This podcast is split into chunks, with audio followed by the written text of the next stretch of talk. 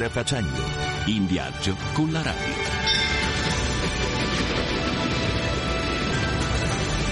On the road. En voyage. Reisen. Viajando. Strada facendo.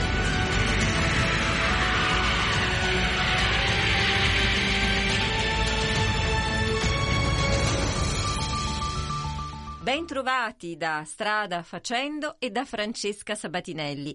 In questa puntata viaggeremo tra i santuari che sono stati protagonisti in aula Paolo VI in Vaticano del secondo incontro internazionale per i rettori e gli operatori dei santuari organizzato dal Dicastero per l'Evangelizzazione in collaborazione con il Coordinamento Nazionale Santuari. Nel 2018 per il primo incontro era stato scelto il tema Santuario luogo di accoglienza, mentre in questo 2023 ci si è confrontati su il santuario casa casa di preghiera. Ci sono stati interventi sulla preghiera di intercessione, su quella del peccatore, sulla preghiera nell'arte e su come pregare con la musica e il canto. Noi oggi faremo un veloce viaggio nei santuari italiani protagonisti del primo vero censimento che è stato presentato durante l'incontro. Ma è tempo di dare la linea ad Alessandro Di Bussolo. Da Roma, dove è arrivato dalla sua Messina, nella quale è rettore della Basilica di Sant'Antonio, abbiamo al telefono padre Mario Magro, rogazionista e presidente del Collegamento Nazionale Santuari. Prima dell'incontro per i rettori e gli operatori dei santuari, il CNS ha organizzato la propria 37esima Assemblea Nazionale. Padre Mario, benvenuto a Strada Facendo e grazie della sua disponibilità saluto a tutti voi e un grazie per l'invito.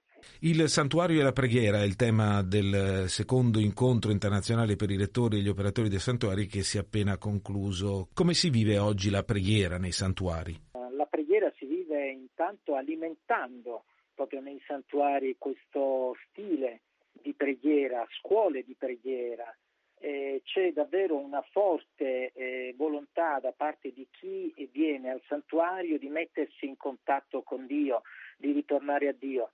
Quindi lo si vive attraverso il silenzio, lo si vive anche attraverso gesti di pietà, lo si vive attraverso una uh, solidarietà di condivisione che permette proprio ad ogni, ad ogni uomo e ad ogni donna di rivolgersi all'unico Dio e quindi la preghiera la viviamo come via maestra verso la nostra stessa santità. D'altra parte chi viene in santuario vuole fare un'esperienza di unione e di comunione con Dio, per cui ecco, cerca di mettersi in quella prospettiva di avere Dio dalla sua parte e quindi di offrire un po' tutte le proprie situazioni, che a volte non sono situazioni belle, ma si viene per una consolazione speciale in quel santuario. E allora la preghiera la si vive intensamente, proprio per questa comunione con Dio e con i fratelli nello stesso momento.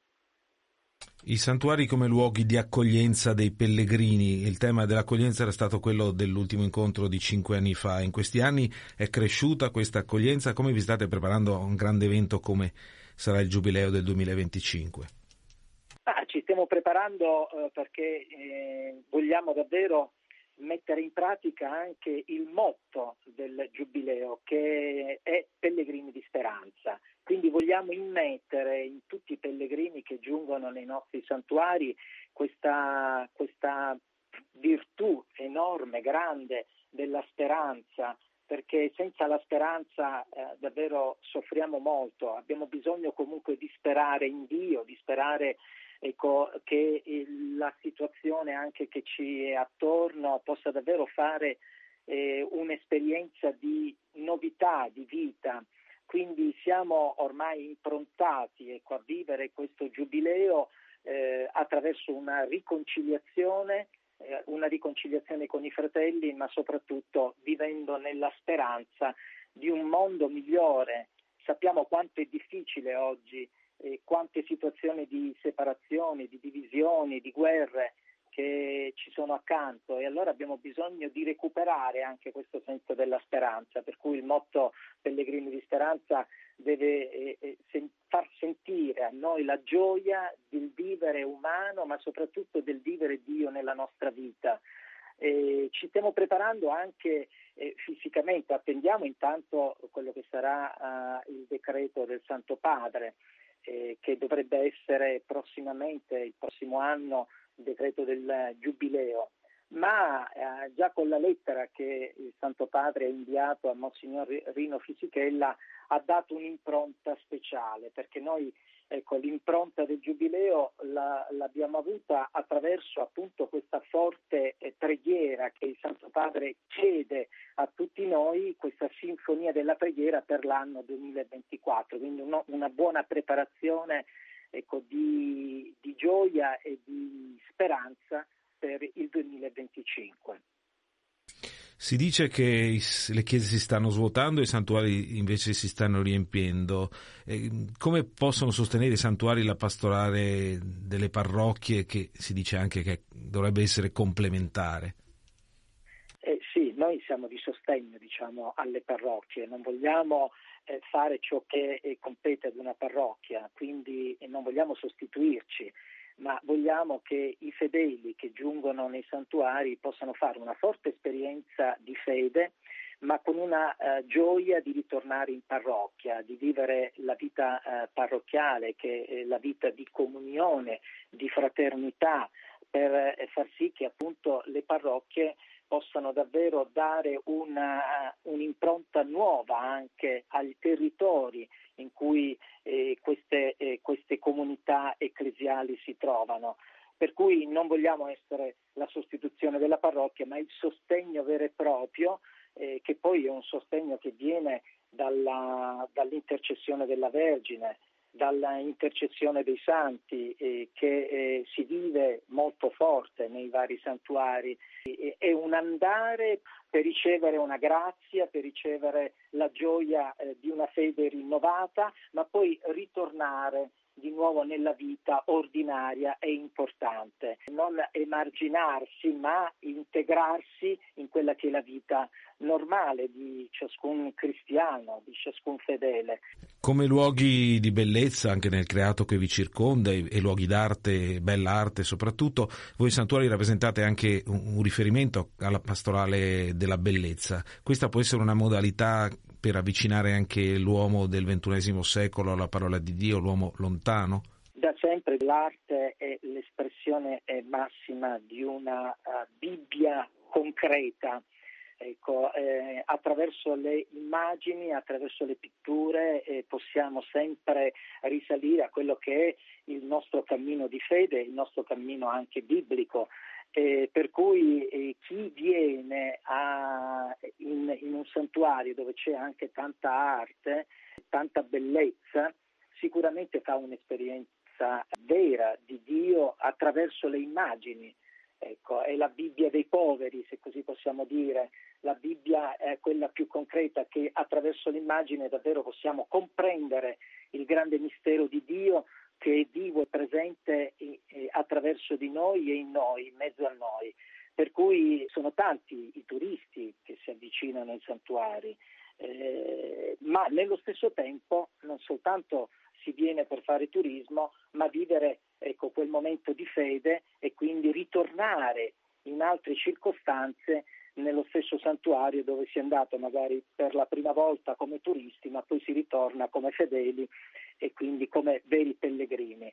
Grazie padre Mario Magro, presidente del Collegamento Nazionale Santuari, per il tempo che ci ha dedicato. Le chiedo di salutarci proponendoci un brano musicale per proseguire il nostro viaggio nei santuari non solo italiani. Ma io ho scelto una bella canzone di Fiorella Mannoia del 2019 il peso del coraggio, è un inno un po' alla forza interiore di ognuno di noi che ci permette appunto di affrontare le difficoltà della vita e di trovare la determinazione anche per superarle. D'altra parte i tempi che viviamo di guerre, di divisioni, di odio ci invitano proprio ad avere questo peso del coraggio. Quindi una bella canzone che sicuramente è emozionante e, e ci commuove anche dall'interno.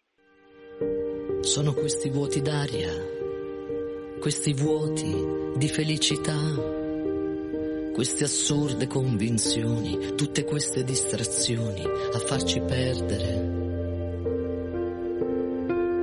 Sono come buchi neri questi buchi nei pensieri.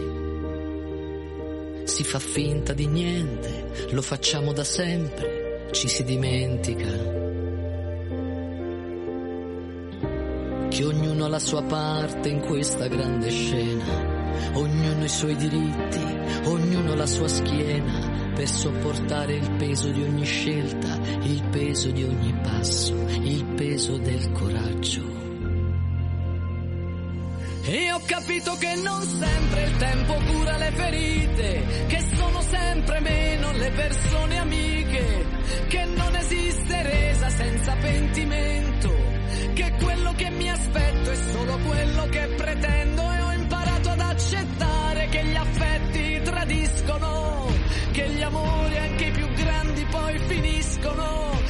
c'è niente di sbagliato in un perdono, che se non sbaglio non capisco io chi sono.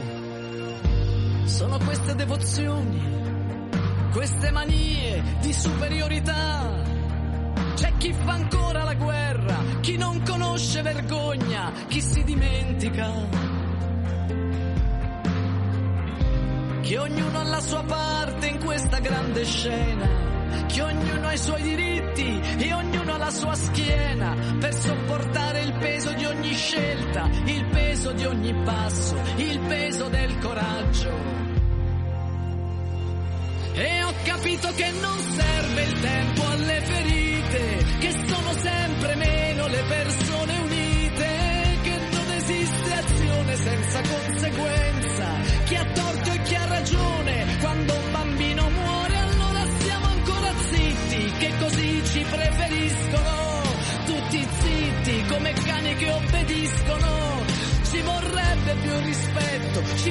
vorrebbe più attenzione se si parla della vita, se parliamo di persone. Siamo il silenzio che resta dopo le parole, siamo la voce che può arrivare dove vuole.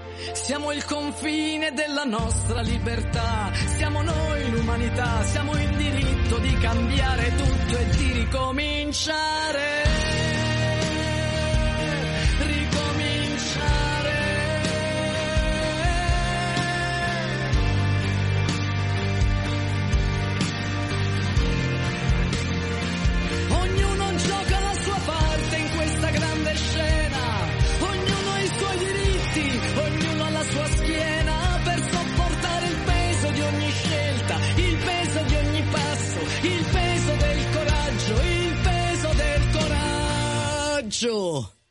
Dalla Sicilia di Padre Mario ci risponde anche la professoressa Giustina Aceto, che è docente sui santuari nella nuova evangelizzazione presso la Pontificia Accademia Mariana Internazionale, nota come PAMI. Bentrovata professoressa e grazie del tempo che ci dedica. Grazie a lei per l'invito e per l'accoglienza. Ci presenti il progetto del censimento dei santuari d'Italia, in cosa consiste e qual è il suo scopo? Primo censimento sui santuari nasce dall'esigenza eh, di unire il rapporto tra pietà popolare e stigma istituzionale, cioè quei eh, santuari che sono classificati come veri e propri eh, dalle autorità episcopali. Lo scopo del, del censimento, l'obiettivo è quello eh, di creare una mappatura eh, di, eh, di, questi luoghi, eh, registrandone gli elementi più caratteristici e significativi, eh, corredati da una ricca e spesso inedita documentazione e con lo scopo finale di pubblicarli le schede sul sito del catalogo generale dei beni culturali e, e quelli internazionali anche sul, sul sito mh, eh, proprio della PAMI, la Pontificia Accademia eh, Mariana Internazionale. Ma eh, parlando di numeri, in che proporzione abbiamo i santuari riconosciuti dalle diocesi e quelli invece che sono frutto della devozione popolare e non hanno questo riconoscimento? Allora, il censimento verte soprattutto a questo, cioè che ogni ordinario, se proprio diocesano, eh, ci sono quelli che hanno i vari decreti che sono proprio diocesani o possono essere anche a livelli della conferenza episcopale come regionali oppure pontifici della Santa Sede, eccetera, e poi ci sono anche quelli della geografia della fede, cioè sono quelli della pietà popolare. Si cerca che per ogni diocesi vengano anche inseriti, anche con degli ordinamenti o con decreti di conferma perché dando la possibilità di dividerli in quelli con decreto, ma anche quelli che anche che non hanno il decreto, come dice il direttore proprio della pietà popolare, siano un punto di riferimento anche eh, durante la festa principale o per alcune persone che abitano in quei luoghi, in quei territori. Ecco, ma proprio parlando di numeri, che percentuale c'è? Non so, ad esempio in una regione il 70% sono riconosciuti e c'è un 30% non riconosciuti e quali sono le regioni dove i santuari sono più diffusi allora, in Italia? Il, il censimento, quando si parla di censimento, um, tutte le diocesi abbiamo sia quelli riconosciuti e quelli non riconosciuti, cioè è l'ordinario che ha dato, le faccio un esempio, nella diocesi di Teggiano Policastro in Campania ci troviamo, eh, il, il Vescovo De Luca ha fatto un ordinamento dove ha inserito sì quelli con decreto ma anche quelli che hanno una rilevanza nella diocesi, chiamate quelle famose cliniche dello spirito, facendo un ordinamento generale e ne ha calcolato più di 30 in totale, però è proprio l'ordinario, ehm, l'ordinario della diocesi che ha fatto questo ordinamento, quindi c'è la possibilità di avere questa chiarificazione con l'elenco dei santuari ufficiali. Già tra poco, a dicembre, si potranno consultare le schede che lei ha realizzato sui santuari che saranno organizzati in itinerari tematici. Quali saranno i temi? Allora, ogni santuario già, come abbiamo detto, per ogni diocesi saranno i primi itinerari perché è per un territorio, no? Mm, per la regione di appartenenza della provincia. Poi ci sono anche quelli suddivisi in santi, in beati, quelli nazionali, internazionali, i mariani, eh, ci sono anche eh, quelli che hanno anche dei cammini particolari, pensiamo a Sant'Antonio eh, di Padova, c'è questo cammino che parte da, dalla Sicilia, da Capomilazzo e arriva fino proprio a Padova nella Basilica Santuario Internazionale e quindi è un cammino lungo e che vede anche le tappe dei vari santuari che sono dedicati al Santo di Padova. Eh, però ci sono anche altri, pensiamo anche ai, ai cammini fatti mh, d'Europa, ad esempio il Santuario Mariano, eh, e ultimamente hanno fatto anche un'app che permette anche di collegarsi e di vedere il tracciato, il percorso sia per chi va a piedi che per chi va in bicicletta. In questa sua ricerca che idea si è fatta sullo stato di salute della devozione popolare in Italia e, e quindi anche dei santuari? È una, è una, pietà popolare molto viva, eh, molto importante. Pensiamo per chi va ad esempio a Meggiugori, si fermano molto spesso all'andata e ritorno al Tempio Nazionale Maria Madre Regina, al Monte Grisa, che è situato proprio sulla città sul Golfo di Trieste ed è l'unico santuario nazionale in Italia, nasce proprio così e, e c'è questa pietà no, di queste persone che vanno in, in pellegrinaggio a Meggiugori e c'è questa devozione molto forte, ma si può vedere anche nei piccoli centri. Ad esempio in Campania c'è una festa particolare eh, dove si celebra siamo in Espigna eh, del, eh, del, santuario della Madonna delle Grazie e siamo nel comune di Castelveter sul Calore. Ci sono delle bambine eh, che vengono chiamate le spunziatrici che dispensano il pane per le case del paese e partecipano a questa festa alla preparazione tutti gli abitanti, cioè cercano la legna, poi viene fatto il fuoco, poi viene fatto il pane, poi queste bambine si hanno questo vestito eh, bianco come emulazione dell'immagine della Madonna eh, e sono molto abbigliate mh, mm, e, e, portano queste, ehm, questo pane, lo offrono nelle varie, nelle varie case, quindi c'è questa valorizzazione sia della fede ma sia del contatto diretto proprio della fede. Per questa puntata è tutto. In redazione Alessandro Di Bussolo. Da Francesca Sabatinelli, un buon fine settimana a tutti voi. Appuntamento a sabato prossimo con Strada Facendo. Strada Facendo, in viaggio con la radio.